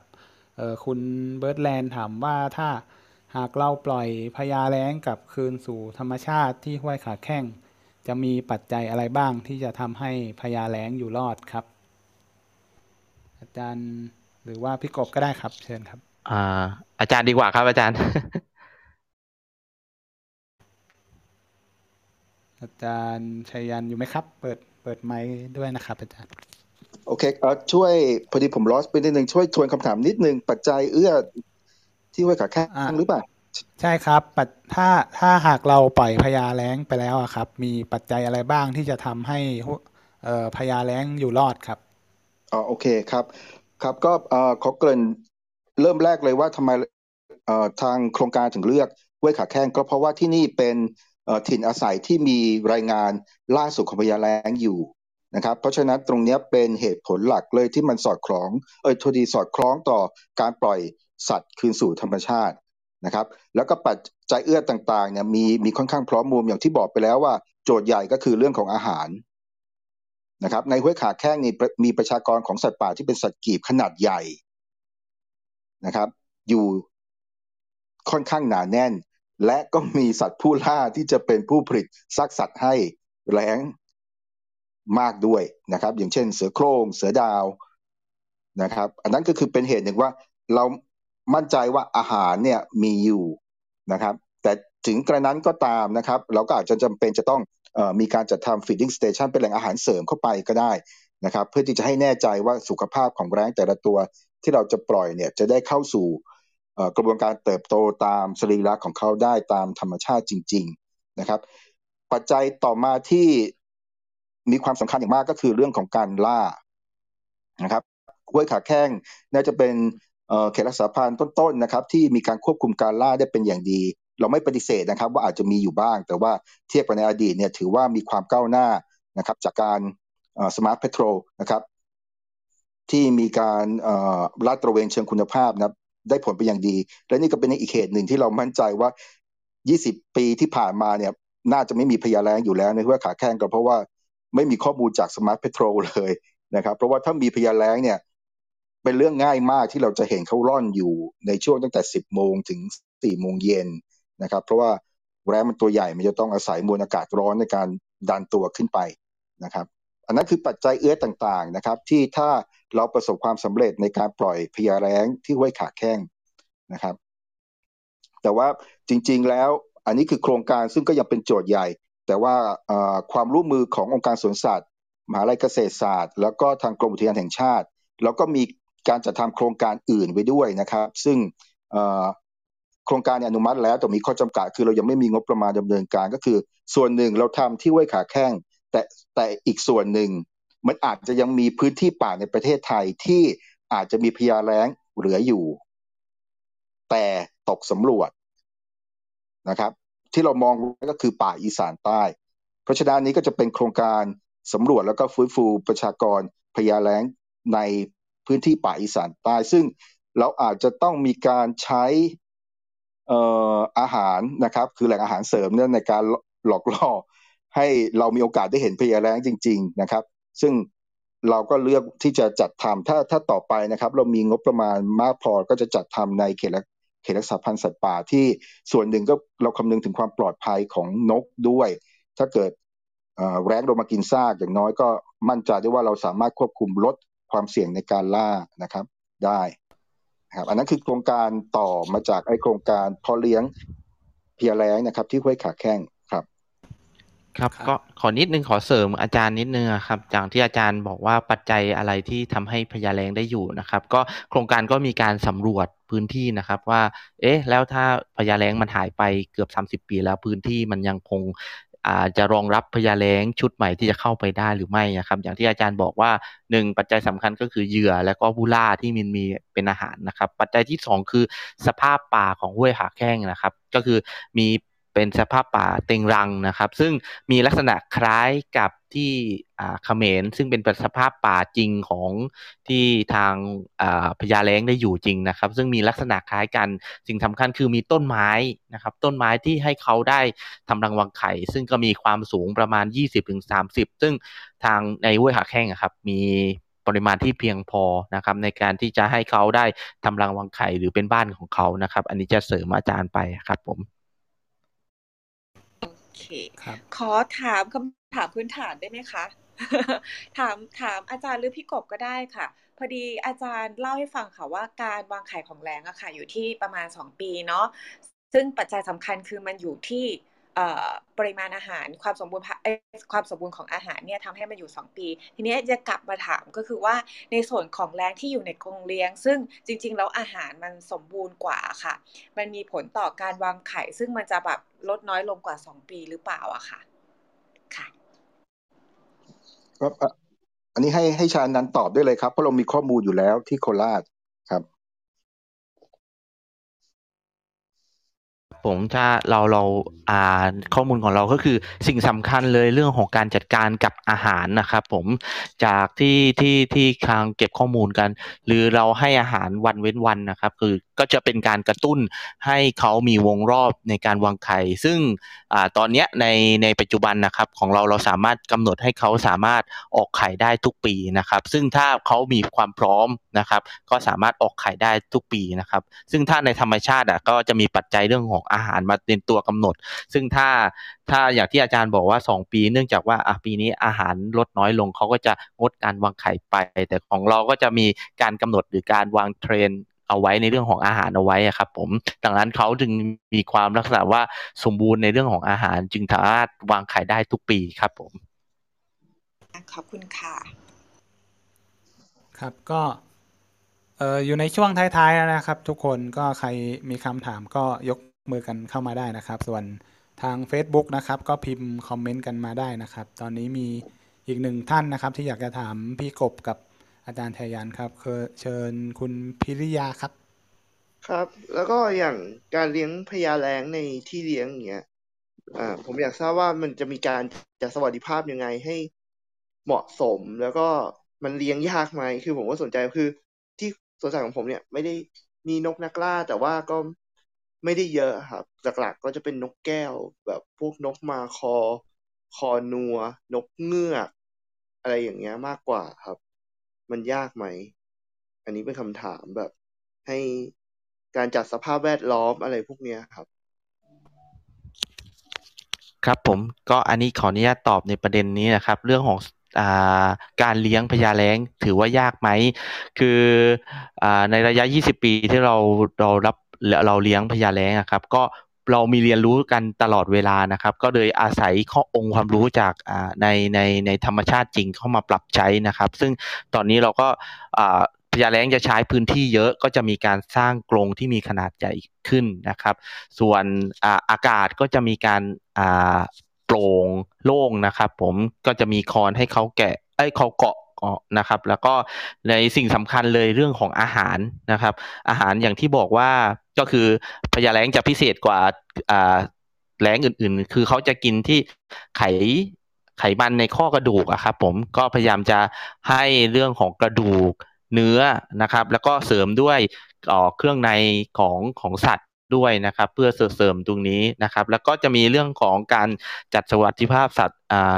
ต่างๆนะครับ แล้วก็ enrichment ต่างๆนะครับ โดยการที่จะทำเป็นอาหารซ่อนเข้าไป เพื่อให้เขาได้ใช้กรงเล็บนะครับ เพราะว่าลักษณะการกินอาหารของเขาก็จะใช้เขาเรียกอะไรอุ้งเท้าในการจับเหยื่อแล้วก็ดึงขึ้นมานะครับ ก็พยายามให้เขาได้ออกกำลังกายในส่วนนี้ครับ ผมก็จะเป็นในการการเลี้ยง จะถามว่ายากไหมก็ ถือว่าอ่ายากแต่ว่าก็ก็พยายามจะเรียนรู้ไปกับกับนกเหมือนกันครับผมโอเคครับโทษทีนะครับเมื่อกี้สัญญาณมันหายอ๋อสัญญาณแบบ ก็โดยโดยสรุปพี่กบบอกว่ายากครับ คุณพิริยาครับ ก็คือมีการเรียนรู้กันมาเรื่อยๆครับ ประมาณนี้ครับ คุณพิริยาครับครับผมครับ สวัสดีพอต พอต่อด้วยครับ โอเคครับ ก็เอ่อช่วงท้ายๆแล้วนะครับ ใครที่ยังมีคำถามนะครับ ตอนนี้มีคุณอิงคยุทธนะฮะผมผมกดเชิญแล้วนะครับ คุณอิงคยุทธต้องกดรับขึ้นมาด้วยนะครับ ขอบคุณคุณพิริยาด้วยครับ แล้วก็ระหว่างระหว่างรอคำถามจากในห้องนะครับ พอดีผมไปเห็นเอ่อคำถามที่ Facebook นะฮะครับครับอาเชิญคุณอิงคยุทธครับเชิญครับครับครับ สวัสดีครับ สวัสดีอาจารย์ด้วยครับ ผมอ่าตะกี้เอ่อได้ฟังข้อมูลในในในกัมพูชานะครับ ที่อาจารย์อัปเดตข้อมูลสถานการณ์ล่าสุดของประชากรพญาแรงในเขมรก็รู้สึกน่าตกใจมากนะครับ ทีนี้ผมผมอยากจะสอบถามไปยังอาจารย์ว่า อาจารย์พอจะมีข้อมูล population trend ของอ่า surrender bill voucher กับกับไวรัม voucher ในเขมรล่าสุดไหมครับ ว่ามันลดลงหรือว่าเอ่อ population stable ขนาดไหนครับผมเอ่อประชากรของอีแรงสีน้ำตาลแล้วก็แรงเท้าหลังขาวเนี่ยก็ลดลงเหมือนกันนะครับเอ่อล่าสุดพอดีใน MacBook พอดีผมมีแค่ปี 2019 เดี๋ยวนับแป๊บหนึ่ง แรงเท้าหลังขาวเนี่ยจากการสำรวจประชากรปี 2019 นะครับ ที่ร้านอาหารแรงเขมรสี่แห่งเนี่ยมีอยู่ 54 ตัวอืมนะครับ แล้วก็แรงสีน้ำตาล Slender Bill Voucher เนี่ยมีอยู่ 35 ตัวอืมนะครับ แล้วก็ส่วนของพญาแรงเนี่ยนะครับ ก็คือ 16 ตัวอ๋อครับผมนะครับ แล้วก็เทรนก็คือลดลงทุกตัวนะครับ ตั้งแต่ปี 2007 ที่ผมไปเขมรเป็นครั้งแรกนะครับ ไปที่ร้านอาหารแรงที่เอ่อบึงตวนเนี่ย ที่นั่นเนี่ยเอ่อ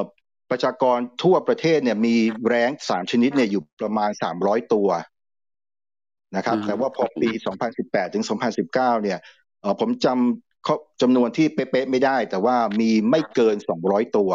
อืมคนะครัรับบนะจำนวนเนี่ยลดลงลงอย่างเห็นได้ชัดนะครับ แล้วก็ ที่ได้คุยกับทางแลกเปลี่ยนกับทางเอ่อ ranger นะครับที่เขาเป็นไกด์ของ Sam Veasna Center แล้วก็หลังๆมามีของเอ่อ Cambodian Guide Association เนี่ยก็ทุกตัวเขาเขาเขาก็รู้สึก เพราะว่าเขาจะไปพาลูกทัวร์ไปทุกปีเนี่ยก็จำนวนแร้งเนี่ยลดลงนะครับเพียงแต่ว่าร้านอาหารแรงแต่ละที่เนี่ยมันจะมีจำนวนของชนิดแต่ละชนิดเนี่ยสัดส่วนไม่เท่ากันอ่าฮะนะครับอย่างที่เสียมปังเนี่ยพญาแรงถือว่ามีอยู่มากอื มากกว่าที่อื่นๆนะครับ แต่ถ้าเป็นที่บึงตวนกับที่อีกที่หนึ่งผมจำชื่อไม่ได้แต่อยู่ในจังหวัดพระวิหารเนี่ย จะเป็นแรงเทาหลังขาว แล้วก็อีแรงสีน้ำตาลเป็นหลักนะครับ ก็อันนี้เป็นสถานการณ์ที่เป็นเทรนด์ที่น่าเป็นห่วง อย่างที่บอกไปตั้งแต่ต้นชั่วโมงว่าขนาดกัมพูชาที่มีการให้แหล่งอาหารเสริมครับนะครับ แต่ว่ามีภัยคุกคามใหม่เข้ามา ซึ่งก็ด้วยความที่ชาวบ้านนะครับ เขาต้องการหาแหล่งรายได้ก็คือมี secondary poisoning และเอ่อ ภัยจากยาเบื่อที่ไม่จงใจหรือตั้งใจเนี่ย ก็ยังเป็นปัญหาในยุโรปและแอฟริกาอืมครับนะครับ ก็ด้วยความที่อย่างแอฟริกานี่คือมีความขัดแย้งกับ farmerนะครับ ที่เขาต้องการจะเบื่อพวกไฮยีน่า เบื่อสิงโตที่ไปกัดบัวอืมเขาก็ครับวางยาเบื่อตามชายขอบของไร่ของเขาแล้วปรากฏแร้งมันรู้ ก็เหมือนกับที่ห้วยขาแข้งพญาแร้งมันเห็นซากเก้งก่อนที่มีฟูรดานโรยอยู่ มันก็ลงไปกินนะก็อันนี้ secondary poisoning เป็นปัญหาหลักตอนนี้เป็นภัยคุกคามหลักของแร้งเรียกได้ว่าในฝั่งโลกเก่าเลยนะครับอืมครับแล้วก็มีรายงานที่อืมที่เทือกเขาแอนดีสด้วยนะครับสำหรับ Andean condor อันนั้นเป็นแร้งโลกใหม่อะนะครับแต่นะอันนั้นคือคือเทรนด์แล้วก็แต่ผมก็ยังแปลกใจ เพราะว่าทางเขมรเองยังไม่ขยับในเรื่องของการเพาะพันธุ์แต่ก็อาจจะเป็นเพราะว่าเขาก็มีปัญหาหลายอย่างอะนะครับ เพราะว่าครับกับเทรนด์ ที่เราเห็นตั้งแต่ 2007 ถึง 2019 เนี่ยผมว่าต้องมีเมเชอร์อื่นที่เข้ามาช่วยพยุงประชากร การทำ feeding station อย่างเดียวไม่น่าจะชะลอภัยคุกคามอันนี้ได้นะก็หวังว่าผมจะคิดผิดนะครับ เดี๋ยวเราก็เดี๋ยวรอดูคิดว่าภายในปลายปีน่าจะได้ข้อมูลเซนซัสของปี 2020 และ 2021 นะครับ เดี๋ยวคงมีโอกาสได้เผยแพร่ต่อไป ครับครับขอบคุณมากครับอาจารย์ ครับขอบคุณคำถามจาก คุณอิงคยุทธด้วยนะครับครับผมมีคำถามกับอาจารย์นิดนึงครับอาจารย์ คือจากที่ฟังอาจารย์นะครับ ตัวพัตตาคารแร้งหรือว่า feeding station เนี่ยดูเหมือนว่าจะเป็นสิ่งสำคัญแล้วกับการดูแลประชากรแร้งของของภูมิภาคของเราเนี่ยครับ ทีนี้จากที่ฟังอาจารย์ในตอนต้นนะครับ เหมือนว่าจำนวนการทำ feeding station เนี่ยก็มีการลดลง แล้วก็แนวโน้มเนี่ยไม่ทราบว่าจะเป็นยังไง คือทางอาจารย์แล้วก็ในวงการนะครับ มีมีการวางแผนพูดคุยถึงความยั่งยืน เกี่ยวกับการทำพัฒนาการแรงหรือว่า feeding station เนี่ยเอ่อยังไงบ้างครับ แล้วก็ถ้าในฐานะคนทั่วๆไป หรือว่าคนที่รู้สึกว่าเอ้ยถ้าอยากจะสนับสนุน หรือว่ามีส่วนช่วยอะไรให้ให้ในการดูแลประชากรแรงของบ้านเราเนี่ยครับ อาจารย์จะจะมีช่องทางยังไงได้บ้างครับอาจารย์ครับ ครับก็พูดถึงคำถามแรกก่อน คือในทางนานาชาติเนี่ยมันมีกลุ่ม ซึ่งสนับสนุนโดย RSPB เป็นองค์กรอนุรักษ์นกของประเทศอังกฤษนะครับเขาก็จัดตั้งเป็นหน่วยงานเขาเรียกว่า Safe Vulture ที่ Safe นะครับ S A V A V E นะครับแต่ว่าเป้าหมายหลักของเขาเนี่ยจะมี measure จะเป็นกระบวนการช่วยอนุรักษ์แร้งเนี่ยนะหลักๆเนี่ยอยู่สองประการหนึ่งก็คือกำหนดในระดับนโยบายคือให้มีการลดการใช้ diclofenac ในประเทศนั้นๆนะครับซึ่ง SAVE เนี่ยประสบความสำเร็จแล้วที่อินเดีย นะครับ และจริง ๆ อินเดียเนี่ยเป็นประเทศหลักในการผลิตยา diclofenac เลยเหมือนกับยาอื่นแล้วก็วัคซีนนะครับ ถ้าใครทราบอินเดียเนี่ยเป็นแหล่งผลิตเวชภัณฑ์หลักของโลกทีเดียวนะครับเขาก็ประกาศออกมาแล้วว่าแบนการใช้ในสัตว์ได้สอง measure ที่สองก็คือการเพาะพันธุ์อย่างปัจจุบันเนี่ยเขามีการเพาะพันธุ์สำเร็จแล้วสำหรับอีแร้งเทาหลังขาวนะครับ แล้วก็ ส่วนของการจัดทำ feeding station ร้านอาหารแร้งหรือภัตตาคารแร้งเนี่ยซึ่งเขาทำมาก่อน measure สองอย่างนี้ทำมานานมากแล้วนะครับ เขาก็ยังคงต้องทำต่อ แล้ว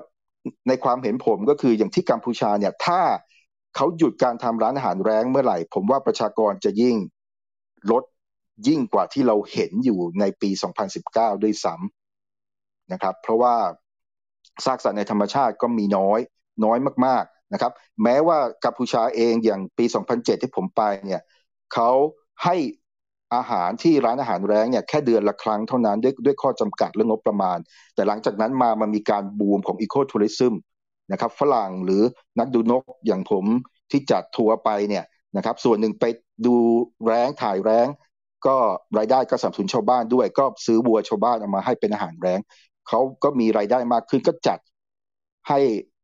ซากบัวซากควายเนี่ยสองครั้งต่อเดือน ขนาดมีการเพิ่มความถี่ในการให้อาหารเนี่ยประชากรของแรงที่กัมพูชาก็ยังลดลง เพราะฉะนั้นการทำ feeding station ยังคงเป็นการแก้ไขที่สำคัญสำหรับการพยุงประชากรของแร้งนะครับ และยังขาดไม่ได้ อย่างที่มีการยืนยันอยู่คือทั้งยุโรปและแอฟริกาก็ยังทำอยู่นะครับ อินเดียก็ยังทำอยู่ เนปาลเองก็ทำนะครับ ที่ภูฏานเนี่ยไม่มี นะครับแต่เนปาลแล้วก็อินเดียเนี่ยทำอยู่ แล้วก็เขมรเนี่ยทำพม่าเคยทำแต่ว่าหยุดไปแล้วนะครับเพราะว่าไม่มีงบประมาณจาก BirdLife นะครับส่วนของเราก็ทำเฉพาะช่วยแรงสีน้ำตาลทิมาลัย เพราะฉะนั้นมาที่คำถามที่สองก็คือ แล้วคนไทยจะช่วยอะไรได้บ้าง อันดับแรกก็คือบอกต่อคุยว่าเรามีโครงการฟื้นฟูพยาแรงซึ่งอันนี้เป็นความร่วมมือของหน่วยงานราชการหลายหน่วยงานมากนะครับ ก็ช่วยเหลือลองเข้าไปดูอ่านรายละเอียดใน เพจของโครงการฟื้นฟูพยาแรงก็ได้นะครับนะครับการบอกต่อนะครับการอธิบายว่าความสำคัญของพยาแรงคืออะไรทำไมเราจะต้องดึงเขากลับมาสู่ระบบนิเวศ ในป่าแตงลังที่ห้วยขาแข้งซึ่งเคยมีอยู่ก่อนนะครับเคยมีอยู่แล้ว เพราะฉะนั้นพยาแรงจริง ๆ แล้วเป็นองค์ประกอบเป็นสมาชิกที่สำคัญของระบบนิเวศป่าแตงลังที่ห้วยขาแข้งอย่างที่สองถ้าใครพร้อมมีความสะดวกก็ช่วยสนับสนุนนะครับในส่วนของโครงการนะครับ ซึ่ง ทางมูลนิธิสืบนะครับเสถียรเนี่ยเป็นองค์กรหลักที่จะเข้ามาช่วยในเรื่องการเผยแพร่ความรู้ การสร้างความตระหนักในชุมชน ซึ่งตรงนี้น่าสำคัญไม่แพ้การเพาะพันธุ์นะครับ หรือการผลิตลูกพยาแรงพอปล่อยไปแล้วแรงก็ต้องปลอดภัย ซึ่งจริง ๆ ทางเขตแล้วก็ทางมูลนิธิก็มีประสบการณ์ในการทำงานกับชุมชนรอบ พื้นที่ป่าอนุรักษ์อนุรักษ์อยู่แล้วนะครับ ตรงนี้ก็คนไทยก็เข้าไปช่วยเหลือได้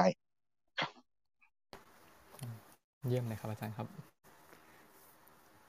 เชื่อว่าตอนนี้คนที่ฟังอยู่น่าจะมองเห็นแสงสว่างของแสงสุดท้ายของแรงแล้วก็พยาแรงของเรานะครับท้ายแล้วเนาะพี่กิตเนาะครับผม เราจะรบกวนอาจารย์ชัยยันไม่มากนะครับพรุ่งนี้อาจารย์ชัยยันเดินทางไกลใช่ไหมครับ โอ้ใช่ถึงเวลาต้องไปดูเหยี่ยวแล้วอ่าโอเคครับ ก็เอ่อ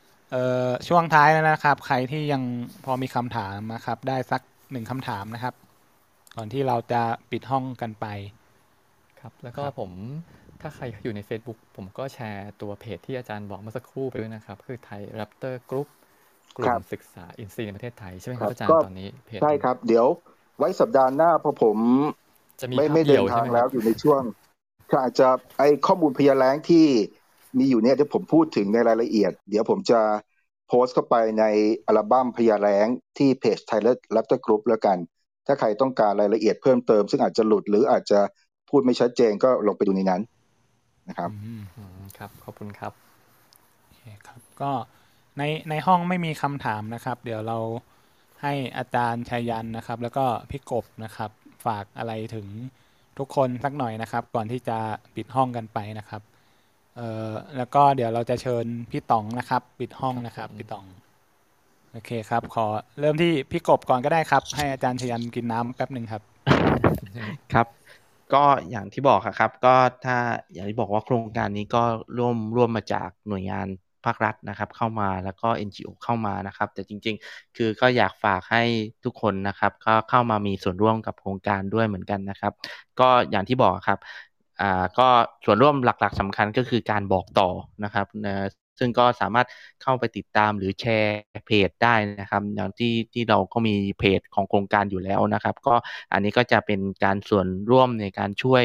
ฟื้นฟูประชากรประชาแรงได้อีกทางหนึ่งนะครับ ก็ถ้าใครอยากสนใจถ้า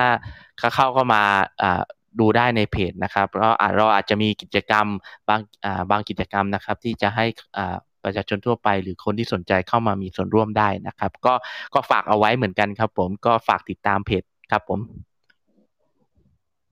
โอเคครับ ขอบคุณพี่กบชัยอนันต์ครับโพกสวัสดิ์นะครับ ครับ ผมเอ่อเชิญขอบคุณครับ อาจารย์ชยันต่อเลยครับ ครับก็เอ่อคงจะใช้ตนเองเป็นตัวอย่างก็คือเริ่มจากชอบดูนกนะได้อ่านหนังสือของหมอบุญส่งและขับกุลตั้งแต่เด็กนะครับ แล้วก็ พอดูนกก็ชอบเหยี่ยวชอบแร้ง เพราะฉะนั้นการบอกต่อการดึง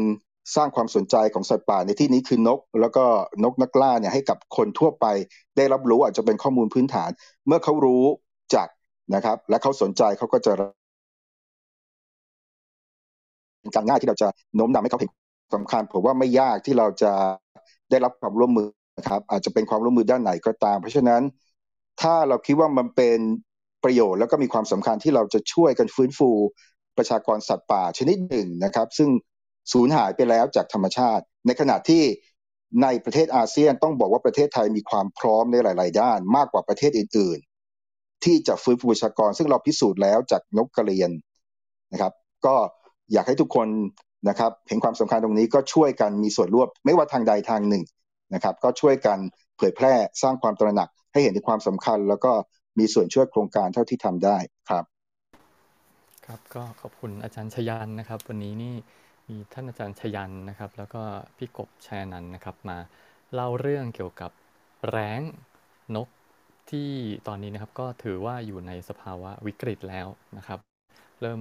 ประชากรเริ่มลดถอยลงไปแล้วนะครับ ก็เนื่องจากพฤติกรรมของการใช้ชีวิตของคนเนี่ยแหละครับ ก็ทำให้ส่งผลกระทบ แล้วก็หลาย ๆ ภาคส่วนที่ท่านอาจารย์บอกนะครับว่า เราก็พยายามร่วมมือกันนะครับ เพื่อที่จะจุดแสงสุดท้ายของเราแรงนะครับ ให้ส่องสว่างขึ้นมาอีกครั้งนะครับ แต่ว่าก็อย่างที่หลาย ๆ ท่านได้รับฟังกันไปแล้วนะครับว่ามันก็การันตีถึงความสำเร็จสูงสุดไม่ได้นะครับ ว่าจะไปถึงตรงไหนก็คงจะต้องเอาใจช่วยกันไปนะครับ เพื่อให้ไปถึงแสงสว่างที่ปลายอุโมงค์ของเราแรงกันให้ได้นะครับ ผมก็วันนี้จริง ๆ ก็ต้องขอขอบคุณ อาจารย์ชยันแล้วก็พี่กบมากๆเลยนะครับ แล้วก็ในช่วงท้ายอย่างที่ตักกี้บอกนะครับ สวัสดีท่านผอต๋องด้วยนะครับยังไงเรียนเชิญท่านผอต๋องพูดอะไรกับพวกเราสักหน่อยแล้วก็ปิดห้องกันในวันนี้ด้วยครับเชิญผอต๋องครับผมสวัสดีครับ ตามตามธรรมเนียมนะครับพอต้องมาปิดห้องครับก็พี่ใหญ่พี่ใหญ่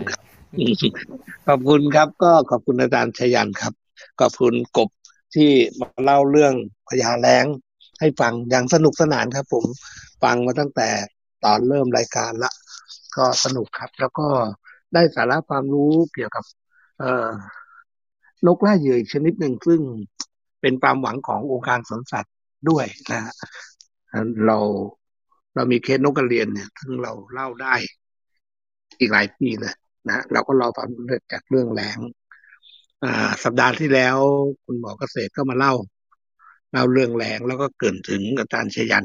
นะเรื่องของพัฒคารแรง ผมถ้าจำไม่ผิดปีห้าห้าสิบเศษเศษ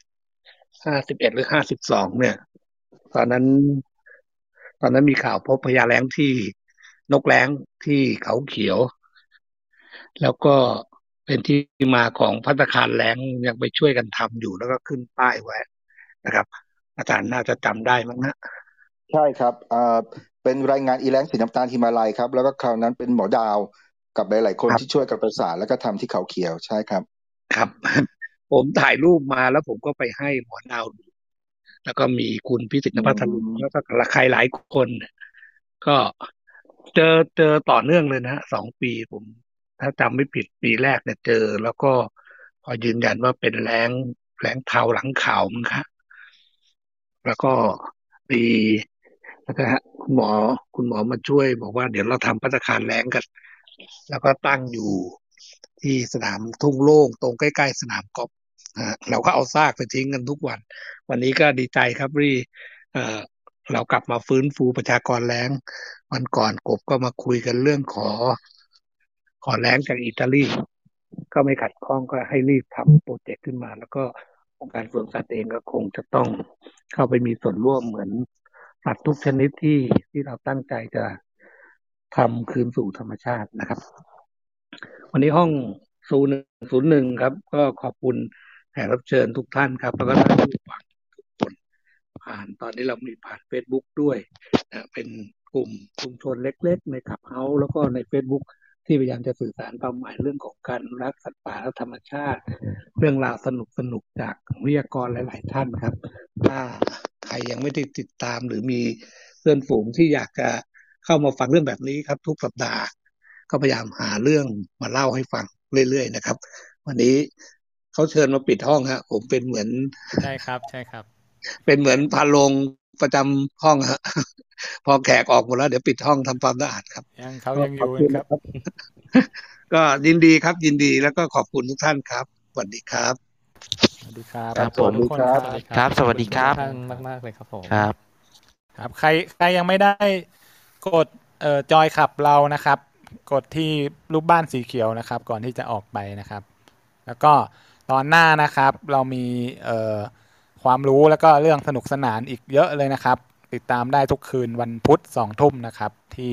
ขับเฮาหรือว่าจะเป็นตัว Facebook ของเพจสำนักอนุรักษ์วิจัยนะครับ โอเคครับ ขอบคุณทุกคนมากครับ ครับผม